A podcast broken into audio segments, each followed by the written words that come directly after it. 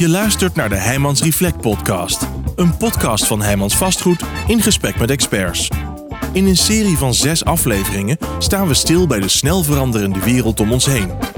Samen met deskundigen en specialisten reflecteren we op de opgaven die op ons afkomen, welke kansen dit biedt voor integrale gebiedsontwikkeling en inspireren we met oplossingen en concrete voorbeelden. Dit doen we aan de hand van het sociale, natuurlijke en ruimtelijke domein. Samen zorgen deze drie domeinen voor een gezonde leefomgeving. Welkom, live op de Provada bij de derde aflevering van de Heijmans Reflect podcast. Vandaag spreken we over de natuurlijke opgave in Nederland, die vraagt om een radicale verandering in onze ruimtelijke inrichtingsopgave. Ons denken en ons doen.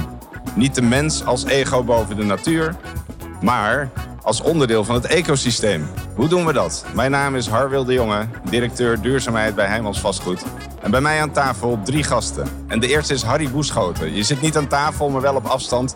Goed dat je erbij bent, Harry. Programmadirecteur van de Groene Metropool bij Staatsbosbeheer. Harry, waarom is de natuur zo belangrijk voor jou?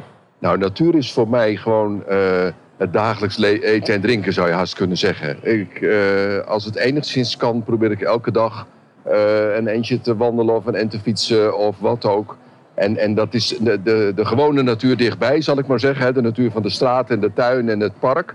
En, en uiteindelijk ook de natuur van, uh, nou ja, van de zee en de duinen en de bergen. Uh, ik vind natuur, nou ja, het is niet voor niets, noemen ze het wel de, de bakermat van het leven. Ook aan tafel bij ons Fred Boy van DS Landschapsarchitecten. Met Heijmans onder andere gewerkt aan de projecten Vertical en Spaarndammer Hart. Beide binnenstedelijke ontwikkelingen in Amsterdam. Fred, wat maakt de natuur zo belangrijk in jouw werk? Ja, natuur, dat is, dat, dat is ons gereedschap. Planten zijn ons gereedschap. En, en soms stoppen wij maar een aandoenlijk klein beetje planten in, in een gebouw of in een omgeving. En wat de natuur er dan mee doet, genereus en, en, en rijk. En, en reageren met, met bloemen en vruchten en bessen. En daar komen dan weer vlinders op af en vogels. En ja, dat, dat is natuur is voor ons inderdaad alles. Mooi. En als derde gast bij ons aan tafel Jan-Willem Burgmans, uh, programmamanager Klimaat en biodiversiteit binnen Heijmans. Waarom is natuur voor jou van belang en voor Heijmans, Jan-Willem? Nou, voor mij, ik ben opgeleid als ecoloog. En uh, eigenlijk is daar uh, volgens mij uh, is, is er gegroeid dat ik me ben, de natuur ben gaan beschouwen als mijn huis. En eigenlijk om dat nou door te trekken naar, naar het werk, wil ik proberen of we ook die natuur dus het onderdeel kunnen maken van het huis van iedereen. Als ik jullie alle drie zo beluisteren, is natuur echt een intrinsiek onderdeel ook van jullie werk. Dat is van jullie hele bestaan eigenlijk. Mooi om te horen. Vandaag staan groen en blauw in gebiedsontwikkelingen centraal. Een belangrijk thema binnen het natuurlijke domein. En het natuurlijke systeem is van essentieel belang om het bestaan van de mensheid te waarborgen. Het natuurlijke ecosysteem zorgt voor ecosysteemdiensten zoals eh, voedsel, schoon water, schone lucht, medicijnen en nog veel meer. Wij moeten helaas constateren dat de biodiversiteit in Nederland de afgelopen 100 jaar sterk is teruggelopen tot nog maar ongeveer 15% van wat het ooit is geweest. En hiermee staan we onderaan in de lijstjes in Europa. En hetzelfde geldt ook voor de waterkwaliteit in Nederland. Ook hier staan we onderaan. En de komende decennia krijgen we in grote mate te maken met zeespiegelstijging, nog meer wateroverlast door extreme neerslag, gecombineerd met waar we nu in zitten, extreme droogte. Bodem en watersturend is het devies vanuit de overheid. Laten we beginnen met die binnenstedelijke opgave. Fred, hoe kunnen projecten als Vertical en Spaarndammer, die we gerealiseerd hebben met elkaar in Amsterdam, hoe kunnen die op hun schaalniveau een positieve bijdrage leveren aan deze grote groen- en blauwe opgave? Ja, gelukkig niet in hun eentje, want dat gaat niet lukken. Het is, maar, het is natuurlijk maar een, een korreltje wat we toevoegen, een, een stapsteentje. Maar omdat we die stapstenen in een hele reeks kunnen gaan inpassen van andere gebouwen en andere plekken waar het goed gaat gaan. Want we moeten nog een heel eind. We zijn nog onderweg, op de goede weg, maar nog ver te gaan. Maar al die projecten bij elkaar, die zorgen samen voor een, laten we zeggen, een ecologische verbindingszone. Zodat die ecosysteemdiensten waar je het over hebt, ook inderdaad midden in de stad kunnen komen. Want het is triest, inderdaad, met de biodiversiteit. In de stad is het eigenlijk ook aan het af, aflopen. We dachten heel lang dat het in de steden beter zou gaan. Maar nog steeds gaat het achteruit. En daar moeten we, zijn we hard mee aan het werk. Maar we moeten nog veel meer, nog veel harder gaan werken. En als je dan kijkt naar deze twee projecten die ik noemde, Fred, Vertical en, en uh, Spaarndamme Hart. Is dat uniek? Of, of is, dit, is dit de mainstream? Nou, het is gelukkig niet meer uniek. En zeg maar in de in beginfase van projecten en van processen van ontwerp is het ook wel mainstream aan het worden. De mate waarin het uiteindelijk ook mee blijft gaan in het uiteindelijke resultaat, is, is nog wel behoorlijk uniek. En, en ook daar, wat ik net al zei, we moeten daar nog veel harder aan gaan trekken en nog veel beter het gaan doen. Uh, want we, we, moeten nog, we hebben nog een hele stap te gaan voordat we weer op niveau zijn. En dat kan, maar we moeten nog wel heel hard doorpakken. Ja. Het is interessant om te horen hoe nieuwbouwopgave een, een wezenlijke bijdrage kan leveren aan de biodiversiteit en klimaatopgave in de stad. Jan Willem, hoe zit dat met uh, buitenstedelijke gebieden? We hadden net twee binnenstedelijke gebieden, maar hoe zit het met buitenstedelijke gebieden? Zoals bijvoorbeeld project Parijs in Culemborg. Nou, je noemt uh, het project Parijs-Culemborg. En daar kun je heel mooi zien dat we eigenlijk uh, eerst naar de basis hebben gekeken van hoe de bodem in elkaar zit en hoe het watersysteem daar werkt. Om dat als raamwerk te gebruiken voor de nieuwe stedelijke ontwikkeling. Dan kun je ook veel meer meeliften op dat wat de natuur ons daarna kan bieden. Al die ecosysteemdiensten, gezondheid die de natuur ons levert. De ruimte voor ontspanning, voor fysiek, voor mentale gezondheid. Uh, en uh, bij uitbreidingsprojecten uh, hebben we het voordeel dat we de natuur, het natuurlijk systeem als basis kunnen gaan nemen. En dat als framework voor onze nieuwe stedelijke ontwikkeling gebruiken. Waar dat binnenstedelijk wat anders is. En dan moeten we andere, andere oplossingen vinden. Ja, dus je geeft wel aan dat er echt wel een verschil is tussen binnenstedelijk en buitenstedelijk. Maar hoe laat je dan groen en blauw toch bij beide leidend zijn? Um, nou, om te beginnen met de buitenstedelijke ontwikkelingen. Daar kijken we dus uh, hoe het systeem in elkaar zit, wat de natuurlijk verloop van, de, van het water is. Uh, uh, en dat, dat gebruiken we als, als raamwerk, waarbinnen we dan kunnen kijken hoe we een prettig woonmilieu kunnen eh, creëren. Terwijl we als we naar binnenstedelijk kijken, dan is eigenlijk het bestaande uh, rode structuur die is, uh, is leidend. En kijken hoe we dat kunnen gaan combineren met allerlei functies voor, uh, voor het groen en voor het watersysteem. Dan kom je op andere, vaak ook meer technische oplossingen. Maar hoe je groen en blauw gaat koppelen aan, aan, aan, de, aan, de, aan de bebouwing. Terwijl je het in buitenstedelijke ontwikkelingen, uitbreidingslocaties, ja, echt de ruimte nog kunt nemen om extra... Je hebt meer ruimte om grotere ingrepen te doen. Ja. Uh, dat klopt. Ja. Maar wat Jan, wat Jan Willem net zegt is inderdaad wel belangrijk. We moeten daar in de buitenstedelijk moeten we leren om te kijken wat we al hebben. Want als we daarop aanhaken, dan hebben we zoveel, met zoveel minder middelen, zoveel meer effect. Terwijl dat in het binnenstedelijk is natuurlijk lastiger. Daar kun je overnieuw beginnen. Hè? Dat... En Harry, als we dan kijken naar Staatsbosbeheer, want we hebben het over stedelijk gebied, of het nou binnenstedelijk of buitenstedelijk is. Um, wat, maar dat is toch geen taak voor Staatsbosbeheer? Uh, ik spreek het liefst altijd over uh, natuur in stadslandschappen. Het Staatsbosbeheer is natuurlijk beheerder van uh, natuurgebieden, maar ook van veel groene recreatiegebieden die de afgelopen 50 jaar zijn, uh, zijn aangelegd. En wat je ziet is dat we hebben heel erg de neiging om in plekken en locaties te denken in plaats van in systemen en netwerken. En op zich is wat je net zei, Harwil, water en bodem sturend uh, is een heel wezenlijk uitgangspunt. Maar in feite zou het een drieslag moeten zijn. Hè? Water, bodem en natuursturend. En dat je dus groene netwerken die de natuur binnen en buiten de stad tot één systeem maken, uh, als uitgangspunt neemt van je, van je stedelijke vernieuwing en van je nieuwe uitleglocaties. Maar ook de relatie met de landbouw en de, en de bossenstrategie en noem maar op. En wat je ziet is dat we, de, de, doordat zo sterk geneigd zijn om in plekken in plaats van in systemen te denken, dat je dan eigenlijk de mogelijkheden die je hebt uh, onvoldoende benut. Ja, dus je zegt ook eigenlijk wel op, op een grotere schaal uh, uh, benaderen, over nadenken. Wat Fred ook al zei, van maak ook gebruik van bestaande structuren precies, die er precies. al zijn. Maar dan moet je dus wel denken vanuit een systeem en denken vanuit een netwerk. En waarbij de grotere gebieden die Staatsbosbeheer en ook andere natuurorganisaties beheren, belangrijke kernen zijn, zeg maar. Maar tegelijkertijd uh, moet je ook kijken van welke detaillering tot in de haarvaten uh, van de bebouwde kom uh, kun, je, kun je benutten. En soms is dat heel lastig. en, en soms is dat, ligt dat heel erg voor de hand. Maar als je niet zo kijkt vanuit netwerken, dan zie je de kans ook niet. Ja, en, en de, die steden en die woningen, die maken we voor mensen. Om te wonen, te werken, te verblijven. Hoe, hoe zijn die mensen hoe worden die verbonden met dat groen en het blauw? Kan je daar iets over zeggen, Harry?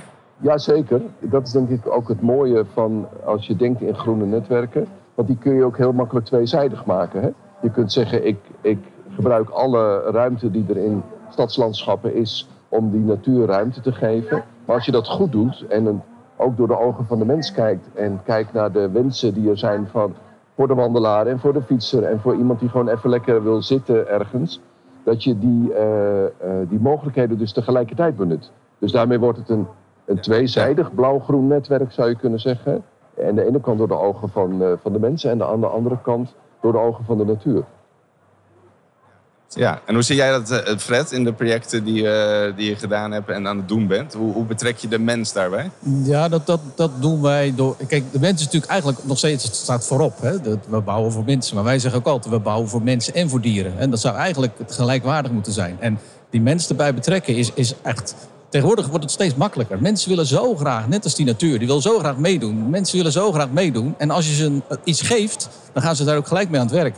Dat doet dat bijtje, dat gaat met die bloemen aan het werk. Maar die mensen willen ook wel in die tuin aan het werk. Laten we zeggen, tien jaar geleden was het geen voordeel als een, een woning een tuin had. Nu is het bijna een voorwaarde. Het hoeft geen tuin te zijn als in plattegrond, eh, vergane grond. Maar dan desnoods op een balkon. Ja. En, en mensen willen dat gewoon. Mensen willen gewoon met hun handen ergens aanzitten. En, en ruiken en voelen en proeven. En Dat ja, recent onderzoek feest. heeft ook uitgewezen dat het een positieve impact heeft op de gezondheid van Ja, mensen. Dus zeker. mensen met een tuin en naarmate de tuin groter wordt. Ja. Er is één klacht, dat zijn polsbreuken, maar dat is eh, door trampolines, denk ik. Dat heeft weer minder met natuur te maken. Nee, maar, dat, sorry, die, maar die natuurervaring voor mensen, voor kinderen hebben nog maar minder dan 17% van de kinderen heeft tegenwoordig een natuurervaring op jonge leeftijd. En dat moet anders. En dat gaan we Ja. anders doen. Hoe, doe- hoe doe je dat binnen Heijmans Jan Willem in projecten? Eh, ik vind, eh, wij, wij zeggen dan, wij, wij willen natuur inclusief ontwikkelen. Maar wij eh, zorgen plat gezegd eigenlijk voor het stapelen van de stenen. Maar het is super belangrijk dat de gebruikers en de bewoners daarna in die huizen... dat die ook worden meegenomen in die natuurinclusieve ontwikkeling. Omdat zij uiteindelijk ook de beheerders worden en de gebruikers. Eh, en in die fase komt de natuur ook pas echt tot ontwikkeling. Dus wij willen eh, als Heijmans willen we dan ook langer betrokken blijven na de sleuteloverdracht. Eh, om ook die kennis en de gedachten achter die natuurinclusieve ontwikkeling goed te laten landen bij de bewoners. En zodat zij ook zich mede verantwoordelijk gaan worden. En uiteindelijk de beheerders en de hoeders van die natuurontwikkeling in de stad worden. Ja, de zorg is voor het gebied om hen heen. Het gebied waarin ze leven, wonen. Harry, jij daar ook iets aan toevoegen? Nou, wat Fred net zei over, eh, over kinderen en natuurervaringen, dat, eh, dat raakt mij zeer. Want de- juist in de leeftijd, zeg maar de basisschoolleeftijd, in contact komen met de natuur, is bepalend hoe je de rest van je leven, eh, je houding tot de, tot de natuur is, zeg maar. Hè? En het is inderdaad steeds minder vanzelfsprekend dat kinderen eh, in die basisschoolleeftijd in een eentje of in een clubje eh, naar buiten komen, in de natuur komen. Omdat voor veel kinderen de natuur gewoon heel ver weg is. Hè, zijn in, in Den Haag Ja. groeien kinderen op die nog nooit aan zee zijn geweest. omdat het gewoon blijkbaar niet in de belevingswereld ook van de ouders zit. Wij zeggen ook, je moet aan de ene kant kinderen mee naar buiten nemen. Dat doen we ook met allerlei kinder- en natuurprogramma's. Maar tegelijkertijd moet je de natuur dus ook heel dicht bij mensen proberen te brengen.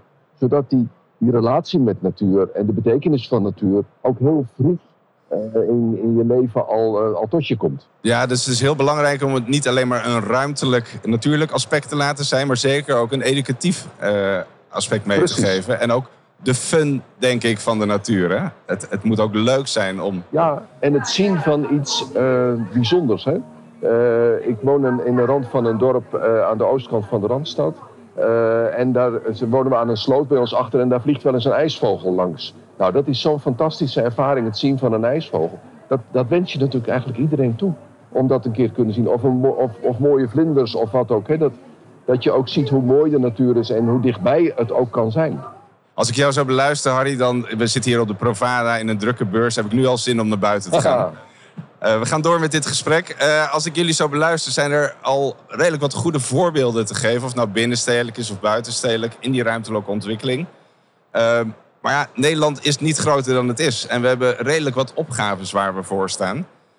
De woningbouwopgave, de opgave van de energietransitie, die klimaatinvloeden waar we mee te maken hebben, de landbouwtransitie, uitbreiden van het areaal van Staatsbosbeheer.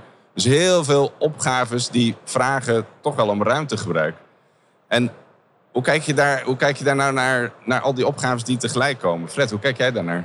Eh, met een lichte paniek dan even. Maar tegelijkertijd, we moeten dingen op gaan tellen. We moeten dingen gaan oplossen. We moeten goede plannen maken. Eh, nou ja, wij als landschapsarchitecten proberen daar hard aan te werken. En ik denk dat we dat in opdracht van de goede opdrachtgevers ook goed doen. Maar dat is wel belangrijk. Dat we, eh, dat we zeg maar dubbel, drie, dubbel, vier dubbel ruimtegebruik gaan toepassen. En als je dat op een slimme manier doet, dan is er zoveel meer mogelijk. En wat ik net ook al zei over die natuur. Die wil zo graag meedoen. Die mensen willen zo graag meedoen. Dus als we ze maar een, een, een snippertje geven. Dan gaan ze ermee aan het werk, gaan ze er wat moois van maken. En daar kan in dat snippertje goed ingericht met water en met, met, met goed, uh, goed uh, gekozen beplanting. Kan in zo'n snippertje zoveel worden opgelost. En dan heb je inderdaad de ecosysteemdienst nodig. Maar zuivering van lucht, zuivering van grondwater, zuivering. En, en dan ondertussen een, een fijne plek om te leven. Ja, maar het is wel integraal benaderen, zeg jij. Zeker integraal. En, en eilanden, ja, die moeten we uh, overslaan. Ja. En Harry, als je dan kijkt naar Staatsbosbeheer, we zitten hier op een vastgoedbeurs. Hoe, hoe ervaar jij dat, de, de connectie met de marktpartijen en de gebiedsontwikkelaars... om ook integraal die opgave op te pakken? Uh, nou, als ik, als ik denk, ik ben daar een aantal, een aantal jaren mee bezig met, uh, met dit vraagstuk. Uh, toen ik voor het eerst kennis maakte bij, bij de NEPROM bijvoorbeeld toen was het een beetje verbazend van wat, wat komt zo'n staatsbosbeheerder nou doen. Hè? En dan zie je dat langzamerhand die kennismaking met, met een aantal partijen, waaronder Heijmans en ook anderen. Ja, dan vind je op een gegeven moment de connectie met, met geïnspireerde mensen die zeggen van ja, dat kan gewoon. Hè? Je kunt die functies met elkaar combineren als je maar goed kijkt hoe de wereld in elkaar zit en waar, uh, waar de ruimte zit. En als je begint te denken, niet alleen vanuit het menselijk gebruik, maar ook vanuit het, vanuit het natuurlijke gebruik en de mogelijkheden die er zijn en dan blijkt opeens dat er in allerlei uh, projecten uh, die ruimte er gewoon wel is, als je maar het ziet. En dat is fantastisch, hè? Dat, dat je ziet dat heel langzamerhand de hele ontwikkelsector dit begint te zien en begint toe te passen. En eerst de simpele dingen en hoe langer, hoe meer complex en, en compleet, zeg maar. Dat is een fantastische ontwikkeling. Ja, dat, zeggen we ook wel eens tegen elkaar. Een aantal jaar geleden stonden we misschien nog tegenover elkaar. Maar nu zien we de belangen en de gezamenlijke belangen. En laten we ook de handen ineens slaan om deze grote opgave op te pakken. Nou, precies. Jan-Willem, hoe kijk jij daar tegenaan vanuit de projecten?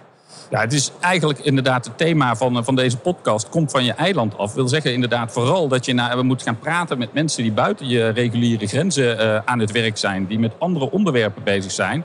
En waar natuur eerst werd gezien als iets wat apart stond, wat achter een hek op een andere plek was, wordt het nu gezien als een ondersteunende functie of een randvoorwaardelijke functie voor de woningbouw, voor de, voor de nieuwe landbouw en wie weet ook wel voor de energievoorziening van de toekomst of voor onze grondstoffenproductie. Uh, dus natuur wordt niet iets wat tegenover andere onderwerpen staat, maar wordt uh, onderdeel van al die andere economische opgaves. Ja, en hoe gaan we dat, dat nou, groen en blauw even als hoofdthema, hoe gaan we dat nou structureel verder brengen? Fred? Nou ja, het is, het is door die combinatie van alle, alle middelen, maar ook door het inzetten van kennis. Hè? En kennis door een hele organisatie heen, zoals bijvoorbeeld Heijmans. Je, je, je, moet eigenlijk de kennis die, die in de top van, van een organisatie zit, moet ook doorcijpelen naar, naar wat er beneden aan organisatie is. Want daar zijn de mannen en vrouwen die het aan het uitvoeren zijn. En die moeten ook weten waar we het over hebben. En dat geldt ook voor ons vak.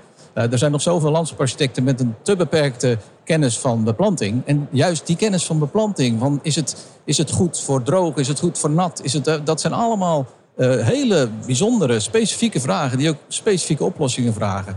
En da dan moeten we zorgen dat we dat zeg maar, van, alle, van alle kanten de kennis krijgen. Maar ook, en dat is het moeilijke, wij zijn het wel gewend als landschaparchitect, je moest altijd wel weten hoe het verkeersdeskundige was en hoe het veilig was. En, maar wij moeten ook weten hoe een constructie in elkaar zit, zodat we de constructeur kunnen vertellen: ja, maar luister, substraat is dik, zwaar, zorgt voor een extra constructie. Dus we moeten over die eilanden heen, over die grenzen heen denken. Maar dus ook samen met elkaar gaan denken aan oplossingen. Ja, en die kennis, die kennis is beschikbaar. Alleen moet je wel de goede uh, kennis kunnen bereiken en de ja. samenwerking aan durven gaan. is dat uh, wat je zegt? Ja, ja, en, en durven. Want de durf, kijk, die kennis is er, maar het is heel gevaarlijk of heel eng om te vragen aan iemand anders van hoe zit dat? Kan, ik, kan, kan je mij helpen? Weet je? Dus we moeten ook uh, onze, onze trots opzij zetten. En, en wat we zijn echt aan pionieren. Hè?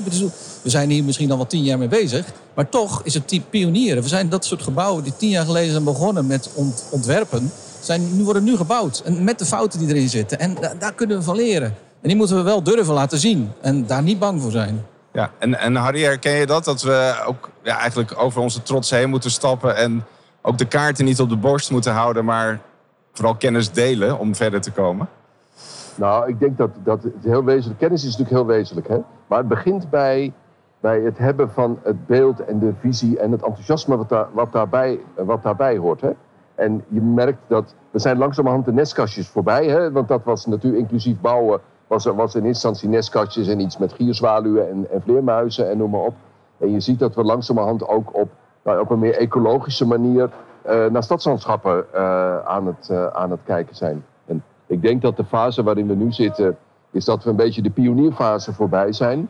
En dat het ook de vraag is van, en hoe verankeren we dat nou? Niet alleen uh, in het beleid bijvoorbeeld hè, van Rijk en provincie en gemeente, maar, maar ook uh, in, in inderdaad de kennisinfrastructuur die je nodig hebt uh, in, op alle niveaus. Hè. Ik sprak laatst iemand van de, de, de BNA, van de architectenwereld. Nou, daar zie je dat de kennis over groen ontwerpen, zeg maar, nog heel mager is bij heel veel partijen. Dus daar zit ook een scholingsvraag nou ja, voor de sector in de breedste zin van het woord, denk ik. Ja, heel breed dus, hoor ik jou zeggen. En, eh, en Jan-Willem, als je dan kijkt uh, naar een bedrijf als Heijmans... Hoe, hoe borg je dan... Fred zegt ook, van eigenlijk moet het van hoog tot laag... door de hele organisatie ook doorcijpelen en dat besef zijn. Hoe, hoe borg je dat dan in zo'n organisatie? Ja, we hebben binnen Heijmans, zeker als we dan kijken naar gebiedsontwikkeling... Dan, dan gaat het eigenlijk om het proces waar je dat overal in moet vastleggen. Nou, zelf maken we daarbij gebruik van uh, het procestool van NL Green Label, het gebiedslabel waarin je echt al vanaf de allereerste fase in het project moet gaan kijken, uh, door alle fases die je later gaat doorlopen in het project, hoe je al die partijen betrekt. Dus de beheerder die wordt al in de eerste fase betrokken. De bouwer, de manier zoals je gaat construeren, die moet ook al in het begin gehoord worden. Om te zorgen dat de ambities die je in het, in het begin vastlegt, niet gedurende dat hele proces brokkeltje voor brokkeltje uh, uh, verwateren. Ja, dus ook dat opnemen in je processen, in je hele... Een gebiedsontwikkeling duurt lang, hè. duurt wel 7 tot 10 jaar voordat je tot een gebiedsontwikkeling komt. Dat zijn lange processen. Dus daar goed een, goed een plek geven. En als je dan kijkt, van, wie, wie is nou eigenlijk verantwoordelijk voor deze opgave? Ja, wie niet? Wie niet? Iedereen. We zijn het allemaal. En daarom moeten we ook samen het oplossen. Hè? Want, en ook, ook zeg maar, het, het zelflerend vermogen van de organisatie, die is ook heel belangrijk. Dus dat je aan het eind van de rit zijn we pas aan het begin van de rit. Dat, dat zeg ik wel eens meer. Wij zijn als, als, als, als landschaparchitect eraan gewend. Hè. Je plant een boom en daarna gaat die groeien.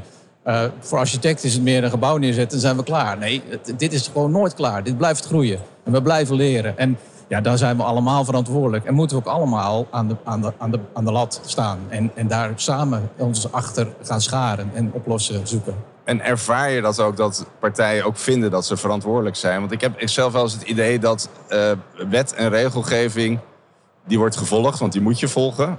Maar dat kan natuurlijk nooit de aanjager zijn van je intrinsieke motivatie om iets te doen. Nee, dat zou ook jammer zijn als het daarvan af moest hangen. Maar ik denk wel dat vanuit, vanuit die motivatie om het beter te maken, dat dingen ook veel makkelijker beter kunnen worden. Als, als, als zeg een organisatie als Heijmans zegt, we gaan vanaf nu, laten we zeggen, 10% van de oppervlakte van onze project is altijd beplanting.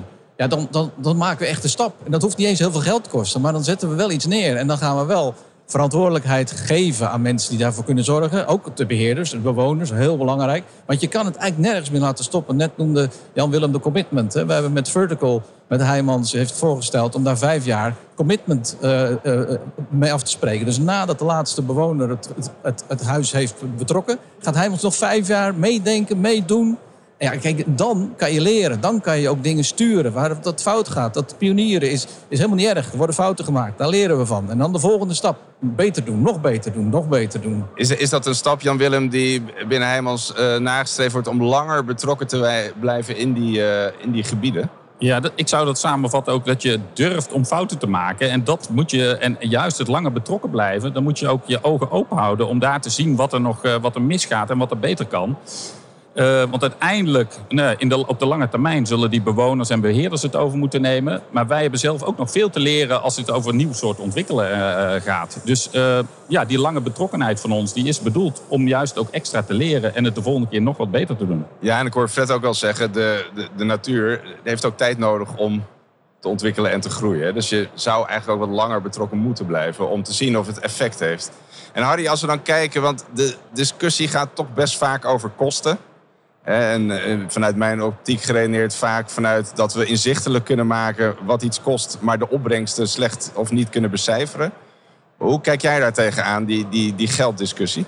Nou, dat is denk ik een discussie die, die op dit moment gevoerd moet worden. Hè? Uh, wij hebben uh, een paar maanden geleden in opdracht van LNV en BZK samen met twee bureaus een studie gedaan naar als je nou groen groeit mee, hè, de term die in het, in het regeerakkoord staat, hè, de, de groenopgave die meegroeit met de bouwopgave. Als je die nou vorm wil geven en, en wat dat zou moeten kosten, nou, dan praat je over een, uh, een investering van uh, eh, 20 tot 40 miljard. Een beetje afhankelijk van hoe, hoe intensief je dat wil doen, die groenopgave.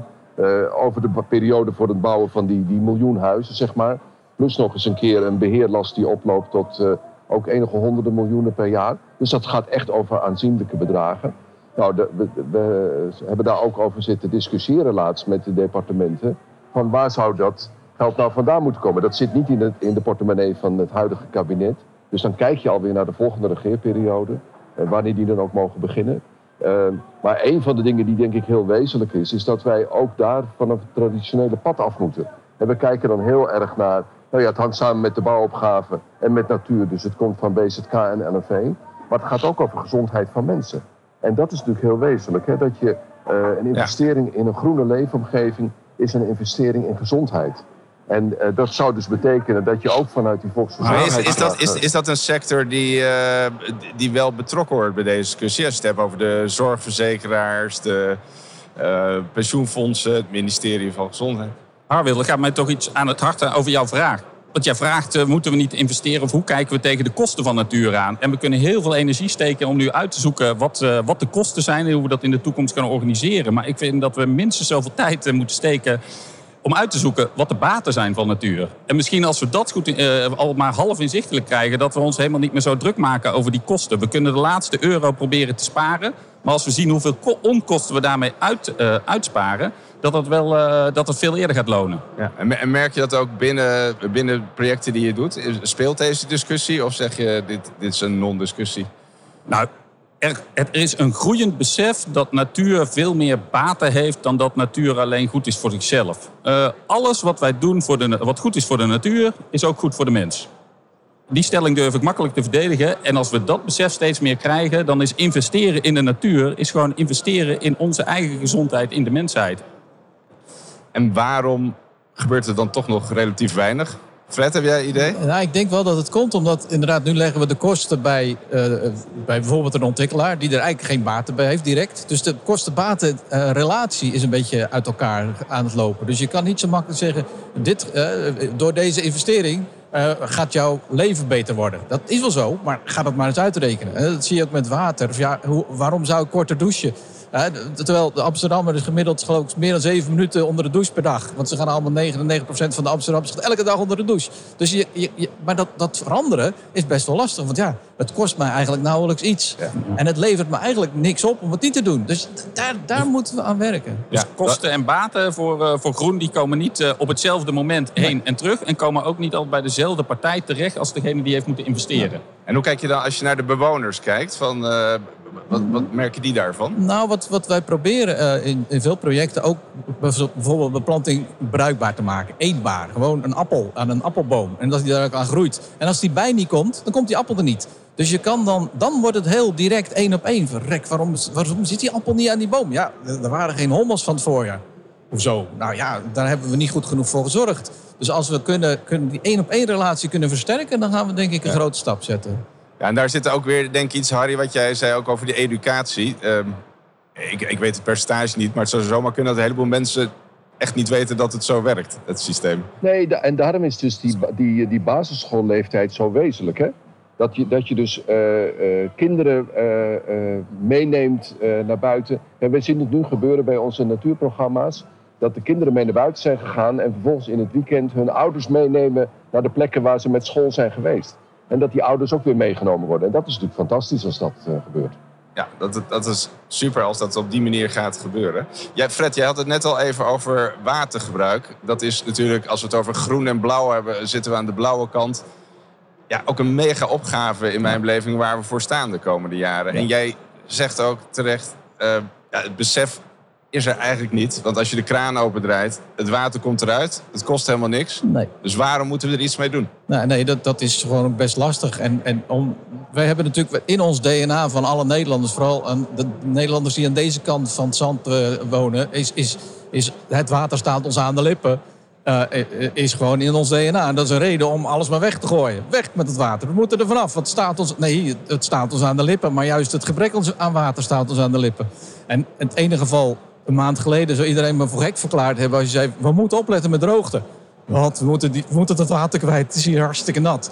Maar we hadden dat water beter moeten vasthouden. En om dan straks dat water weer te kunnen gebruiken. Want nu moet de kraan weer open om die beplanting op die daak weer water te geven. Dus We zijn daar met een heel zeg maar, hoogwaardig product als water. In sommige delen van de wereld duurder dan goud. En, en extreem waardevol zijn we heel onzorgvuldig aan het omgaan. We smijten ermee. We smijten Ja. Jan-Willem? Ja, kijk, ik vind ook eh, aanvullend op mijn vorige opmerking dat we maken. We hebben het hier over de prijs van water en over de waarde van water. En daar zit zo'n groot verschil tussen in Nederland. Eh, de, eh, de prijs is bijna niks, maar de waarde is onmeetbaar groot. En daar komen we pas achter als je het niet meer hebt. Ja, en dat- helaas en komen we wel op, die, op dat, eh, eh, komen we bijna op dat vlak dat er, eh, dat er gewoon beperking aangesteld kan worden. En dan zullen we ook een hele andere prijs voor water moeten gaan rekenen. Ja, het lijkt bij veel thema's dat als het mensen echt hard raakt en ze er fysiek last van krijgen, dan wordt het urgent. Dus hevige regenval in de stad, ja, als de hele stad onder water staat, ja, daar kan je problemen mee hebben. Gezondheid zit op wat langere termijn. Eh, dit ook. Voor veel mensen is dit echt ver weg. Hoe, hoe gaan jullie met water om binnen Staatsbosbeheer, Harry? Is het een, eh, een belangrijk vraagstuk binnen jullie? Het is misschien wel uh, na stikstof uh, het grootste vraagstuk. Nederland verdroogt in feite terwijl we zat water hebben. Is eigenlijk wat Fred net, net zei. als er veel valt willen we er zo snel mogelijk vanaf in plaats van dat we het, dat we het houden en dat we het goed, goed bergen. En daarom is die, die combinatie van functies waar we het eigenlijk de hele dag natuurlijk al over, over hebben, is zo wezenlijk. Hè? Omdat je als je water en bodem en natuur sturend maakt, dan heb je dus ook mogelijkheden om dat water beter vast te houden. En dat, dat je het kunt benutten in periodes dat het heel droog is, zoals nu. En als je dan naar de ontwerpopgave kijkt, Fred, dus aan het begin van een gebiedsontwikkeling of een project, formuleer je de ambities. Dit zijn wel thema's die moet je echt vanaf het prille begin uh, prioriteit geven. Want anders is het uh, plakwerk naar de hand en ja. dat gaat hem niet worden. Nee, en dan kost het ook weer veel meer geld. Hè? Dat ja. het even over kosten. Als je alles op tijd doet, dan heb je overal geld voor. Dat is een beetje anders dan wat je normaal zou zeggen. Maar het is wel waar. Hè? Dus als je in het begin van het project dat soort dingen inbouwt... dan, dan hoeft het helemaal niet zoveel... dan kost het een halve centimeter meer staal hè, per balk, bij wijze van spreken. Maar als je dat te laat doet, dan kan je het niet meer erin krijgen. En, en ik denk dat als wij het op de goede manier ontwerpen vanaf het begin... dan, dan, dan heb je dus ook een stapeling van die functies van water en natuur. En als we water hebben, kunnen we er ook wel planten op zetten. En dan ga je langzamerhand bouwen aan dubbel drie, dubbel vier, dubbel ruimtegebruik. En ja, daar, daar moeten we naartoe. En als wij, als wij het, nu doen zoals we het aan het doen zijn in de stad, op gebouwen... Ja, dan zijn straks je zal zien dat de, de gebouwen juist de groenste plekken van, van de stad zijn. Want daar is het allemaal verzorgd, daar is het allemaal op orde. Terwijl bij wijze van spreken de parken beginnen te verdrogen. Op de daken hebben we nog voldoende water. Want we hadden zoveel water geborgen. Dus we hebben nog steeds genoeg. Ja, dat, dat, dat, dat zou op zich jammer zijn voor de rest. Maar voor de gebouwen zou het heel mooi zijn. Ja, en we hebben het uh, veelal ook over de nieuwbouwopgave. Dus de nieuwe toevoegingen in de stad. Maar de stad bestaat natuurlijk voor het grootste gedeelte uit bestaande voorraad en bestaande openbare ruimte. Hoe, kijk je daarnaar? Want als je kijkt naar de hittestress in de stad en ook de, de droogte in de stad. Ja, dat is, natuurlijk een hele moeilijke. Maar je hebt tegelijkertijd ook wel weer een auto die zich langzamerhand terugtrekt. Hoewel hij dat niet heel graag doet, maar toch wel langzamerhand terugtrekt. Waardoor er meer ruimte komt voor niet verharde oppervlaktes. En die niet verharde oppervlaktes kan je ook weer goed inrichten met wadi's en andere dingen. En dat hoeven geen saaie grasvlaktes te zijn met een klein holletje erin. Nee, dat kunnen hele, hele mooie, rijk bloeiende plekken zijn in de stad... die het hele jaar rond uh, heel mooi zijn. En inderdaad ook weer de biodiversiteit aantrekken. Dus juist die wateropgave, uh, de oplossingen voor het water... zijn ook de oplossingen voor de biodiversiteit. zijn ook de oplossingen voor een leefbare stad. Zijn ook ja, de ze oplossingen... staan niet los van elkaar. Nee, nee. Dus en, en, want Harry, is dit ook hoe je op een groter schaalniveau... toch ook wel binnen en buiten de stad met elkaar kan gaan verbinden? Ja, precies. Want kijk, als je water, het watersysteem leidend laat zijn in je ruimtelijke ontwikkeling... Hè, dus dat je uh, in een heel vroeg stadium van je planvorming... of het nou binnen- of buitenstedelijk is... water en natuur als uitgangspunt neemt... in plaats van achteraf probeert nog oplossingen te realiseren... ja, dan heb je het sowieso veel, uh, veel makkelijker. En met Fred ben ik het helemaal eens... Water en natuur zijn natuurlijk heel veel met elkaar, hebben heel veel met elkaar te maken. Kun je dus ook heel makkelijk met elkaar uh, koppelen. En, en dat betekent natuurlijk wel dat binnenstedelijk uh, is dat heel anders dan in een nieuwbouwlocatie. Uh, dat, dat, is, dat ligt natuurlijk voor de hand dat dat zo is. Ja, ja en als je kijkt, zeggen die opgave in die binnenstad is echt wel anders dan in, in buitenstedelijk gebied. Jan Willem, als je dan kijkt naar bodem en water sturend en je kijkt naar de binnenstad, is dat te doen?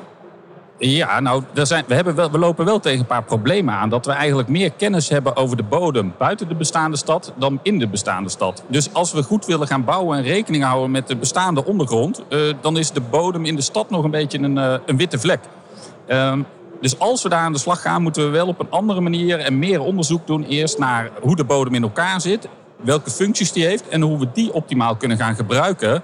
Uh, of dat we, uh, dat we gaan gebruik maken eigenlijk van de diensten die ons de bodem ons gaat leveren. Kan die juist goed water vasthouden? Waar kan die goed uh, water de grond in laten gaan? Waar is die vruchtbaar en goed voor, een, voor, een, voor de groenstructuur? dus daar hebben we wel samen met Wageningen ook naar gekeken, de universiteit. En er is eigenlijk geconcludeerd dat dat dus eigenlijk nog wel een gebrek aan inzicht op dit moment is. Ja, en als je ook de opgave in de binnenstad ziet, uh, het vervangen van het riool bijna in alle steden. Ja, hoe mooi zou het zijn als er en een nieuw riool in komt, want dat hebben we ook nodig, maar ook groen uit de grond komt. Dus kan je dat koppelen? Zie jij daar kansen toe, Fred? Ja, dat kan je zeker koppelen. En ja, het is niet, het kunnen we het, we moeten het koppelen. Hè? Want dan kunnen we ook uh, al die combinaties van, van, van eigenschappen van de natuur, van, van baten van de natuur gaan, gaan, op, gaan uh, zeg maar, combineren. En dan gaat het tot een veel groter uh, meerwaarde leiden.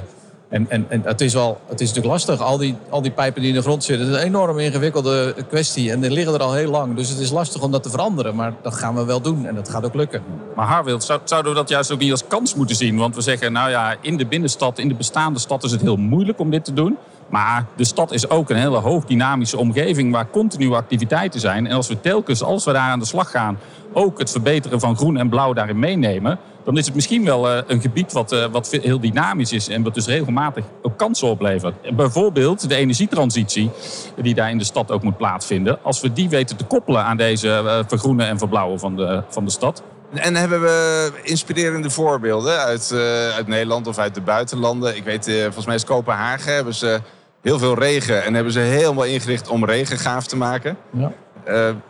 Ja, het is ook in Zweden bijvoorbeeld. Hè, daar, daar willen ze gewoon in, in daar, terwijl de één, één op de drie dagen regent het daar. Hè, terwijl ze dus water, regenwater zat hebben, zijn ze toch heel erg bezig om alle, sta, alle steden echt volkomen zeg maar, rainproof te maken, zoals we dat in Amsterdam nu hebben genoemd. En, da, en dat is natuurlijk enorm uh, uh, vooruitstrevend. En in Nederland, ja, wij, wij, zijn nog een beetje schuchter. We, we willen nog niet zo hard. We zijn 20 jaar geleden, 30 jaar geleden was het in Enschede, waren er al wadi's. Nou, dat, dat is toen een beetje misgegaan en er is wat veranderd. Eh, maar, maar, we, hebben, we hebben inmiddels ook wel heel veel kennis ervan. Dus we kunnen het gewoon overal doen. Je ziet het in Amsterdam. Eigenlijk overal waar een, een, een reconstructie van een straat is, komt er een wadi bij. En dat, dat, dat is gewoon ook fijn dat dat gebeurt. En ja, dat is voor iedereen levert het wat op, kennis en, en, en, en deskundigheid. Maar ook dus biodiversiteit. Ja, en dat zit dan ook in de, de, de visie die de stad heeft op deze thema's. Precies, precies. Want daar raak je een belangrijk punt. Je ziet dat een, uh, dat uh, een aantal van de grote steden, Amsterdam en Utrecht en, en ook andere, die hebben, de, die hebben die visie gewoon. Hè. Ik, uh, ik zit op dit moment aan de Kroeselaan in Utrecht. Nou, vroeger was dat een, een vreselijke grauwe, grijze verkeersader. Het, is nog steeds een verkeersader, maar hij is supergroen. en dat is echt met visie gedaan. Hè. Ik was laatst met dat netwerk van klimaatadaptief bouwen van de, van de NEPROM. Uh, in de spoorzone van, van Zwolle, het stationsgebied van Zwolle. Nou, als je ziet wat ze daar doen in combinatie tussen groene ontwikkeling, goede dingen doen voor de natuur, waterberging, maar ook een aantrekkelijke stad maken, zeg maar, voor de mensen. Nou ja, dat zijn echt fantastische voorbeelden. Ja, dus ik denk ook dat het we moeten elkaar ook inspireren met dingen die we al gewoon doen. Hè? Dus niet alleen maar de plaatjes, maar ook gewoon de projecten die gerealiseerd zijn. En ook uit het buitenland. Wat kunnen we nou van elkaar leren? Um, we zijn aan het eind gekomen van deze podcast. En ja, het is duidelijk dat we op een belangrijk punt staan. En dan staan we nu echt wel om goede invulling te geven aan die ruimtelijke opgave. Met alles wat daarbij komt kijken. En dat moet er niet toe leiden dat we ons uh, hoofd in het zand stoppen en maar wegduiken. Maar we moeten het actief beetpakken. Uh, met elkaar. Klein durven denken om groot te kunnen acteren. Kom van je eiland af. Harry, Fred, Jan-Willem. Op welke manier zijn jullie al van je eiland af? En dan wil ik even beginnen bij uh, Jan-Willem. Nou, ik ben op twee manieren van mijn eiland afgekomen eerste keer al, uh, al wat jaren geleden. Omdat ik als persoon uh, van, met een groene, groene kennis en achtergrond juist ben gaan werken in, uh, in een omgeving bij Heijmans. Waar we echt een, een, rode oorsprong hebben. Gewoon bij de woningbouw en bij de vastgoedontwikkelaar gaan werken. En daarmee kennisvelden aan elkaar heb verbonden. En dat leidt ertoe uiteindelijk dat ik nu eh, op een schaalstap groter vanuit Heijmans de wereld van vastgoed kan gaan verbinden met de groene wereld, zoals onderzoeksinstituten, onderwijsinstellingen. Uh, en daarmee maken we volgens mij niet alleen op persoonlijk gebied de stap tussen twee werelden, maar ook met hele werkvelden die we met elkaar gaan verbinden. Dus dat zie ik als mijn, als mijn opdracht om van mijn eiland af te komen en vooral verbindingen te leggen tussen mensen met heel verschillende achtergronden, om zo tot nieuwe oplossingen te komen. Heel mooi. En jij, Fred? Uh, nou, ik, ik, zou zeggen, ik zit hier. Dat, dat, is al een, dat is al een grote stap. Een beetje een vreemd eiland voor mij. Niet echt een natuurlijke habitat. Maar inderdaad, uh, ik, ik, ik, denk wel dat, wij, dat, dat we van elkaar moeten leren. En ook elkaar durven opvoeden. Hè. Je hoeft niet het gelijk te zien als de maat nemen. Maar, maar dat je inderdaad in de, in de ogen, door de ogen van een ander. Wij zeggen altijd, je moet kijken door de ogen van een dier. Hè, als, je, als je een project gaat oplossen. Uh, dat, je, dat je eigenlijk van je eiland mens afstapt naar het eiland dier. En, en Michael Stiphout van DS is, is nu bezig als... die is dus een die, heeft, die, is eigenlijk de woordvoerder van de dieren bij, een, uh, bij sommige projecten. En dan, dan staat, zit ze daar dus namens de dieren. En dat is wel best een stap vanaf het eiland waar we op ge, gehuisvest zijn. we, we, hebben een nieuwe stakeholder in de processen. Ja, dus zeker, in participatie-trajecten ja. krijgt de natuur ook een stem. En dat, Ja. dat zie je steeds meer komen. En dat is denk ik wel een hele belangrijke. Dat je dat als intrinsieke waarde eh, meeneemt in je, in je beleidsvoornemen en je, en je, zeg maar, je visie op de toekomst. Ja. Ja, en we moeten denken ook wel wat jij zegt. Hè? Dus je vindt het al, eh, eh, nou, heel wat dat je hier zit. Dat is al van je eiland af. Dus dat zegt ook wel iets over onderlinge culturen. En, en misschien ook wel aannames over elkaar en eh, veronderstellingen. Ja, ja Nou, nee, daar, daar klopt. moeten we ook doorbreken hè, om een stap verder te zetten. Wij waren met Vertical, hadden we een keer een presentatie bij de gemeente. En het was zo grappig. De, de, Heijmans als ontwikkelaar, die zat echt vol vuur het verhaal te vertellen. Wat een prachtig gebouw het werd. En de- toen kwam de architect, die zat vol vuur te vertellen... hoe enorm veel beplanting erop kwam en al die dieren. En wij als landschaparchitect zaten dan het verhaal van Heijmans over die commitment. Van hoe belangrijk dat is. Dus eigenlijk zaten we toen al alle drie als, als de belangrijkste stemmen te vertellen wat die andere aan, uh, voor goede dingen aan het doen was. Ik zei, ja, dan, dan, dan zijn we echt wel... Die eilanden, die kan je dan op een gegeven moment wel vergeten. Praten vanuit de bril van de ander. Heel Ja. mooi, heel mooi. Harry, hoe, eh, ben je al van je eiland af? Of kom je eraf? Nou, ik denk dat wat, wat Fred zegt, kijken door de ogen van de ander, dat is iets wat mij sowieso zeer aanspreekt. En volgens mij is dat ook vanuit Staatsbosbeheer een grote stap geweest. Dat we niet eh, andere mensen wilden vertellen wat het belang is van natuur en in de breedste zin van het woord. Maar dat we op een gegeven moment het hebben omgedraaid en de vraag hebben gesteld aan mensen uit de bouwsector, aan mensen die met klimaat bezig zijn, en mensen die met gezondheid bezig zijn en noem maar op. Wat is nou de betekenis van groene ruimte, van natuur voor jouw werk? En, en als je dus door de ogen van de ander, door de, in de schoenen van de ander gaat staan, dan leer je dus ook waarom het voor hem of voor haar belangrijk is en waar voor hem of haar de, de, de obstakels of de kennisvragen of wat ook zitten. Terwijl als je vanuit je eigen gelijk, vanuit je eigen eiland blijft redeneren, ja, dan word je ook een soort prediker hè, als je niet, eh, niet oppast. Dus ik denk dat die omkering, Ja. door de ogen van de ander kijken, zowel de andere mensen eh, als de andere natuur, zeg maar, dat dat enorm eh, eh, eh, helpt. Want eilanden, ah, hoe mooi ook, eh, verbinden en netwerken is toch eh, hier echt aan de orde. Heel mooi verwoord, Harry. Ik denk ook, dat, dat hoor ik bij jullie ook. Moet ook opletten om niet belerend te zijn. Hè? En dat, dat kan weer een ander eh, averechts effect Precies. hebben. Dus laten we met de positieve instelling vanuit elkaars bril daarnaar kijken. Dank jullie wel. Dit was de aflevering Groen en Blauw. Kom van je eiland af. Natuur inclusief ontwikkelen. Hoe doe je dat nou binnenstedelijk, buitenstedelijk en vooral in de toekomst? Maar de toekomst is ook wel nu. Want we staan echt voor een grote opgave. Deze podcast was aflevering 3 in de reeks van 6 van de Heijmans Reflect podcast. Benieuwd? Volg onze podcast in jouw favoriete podcast-app en laat je inspireren om zelf bij te dragen aan het maken van een gezonde leefomgeving. Leuk dat je luisterde en een hele fijne en gezonde en groene dag.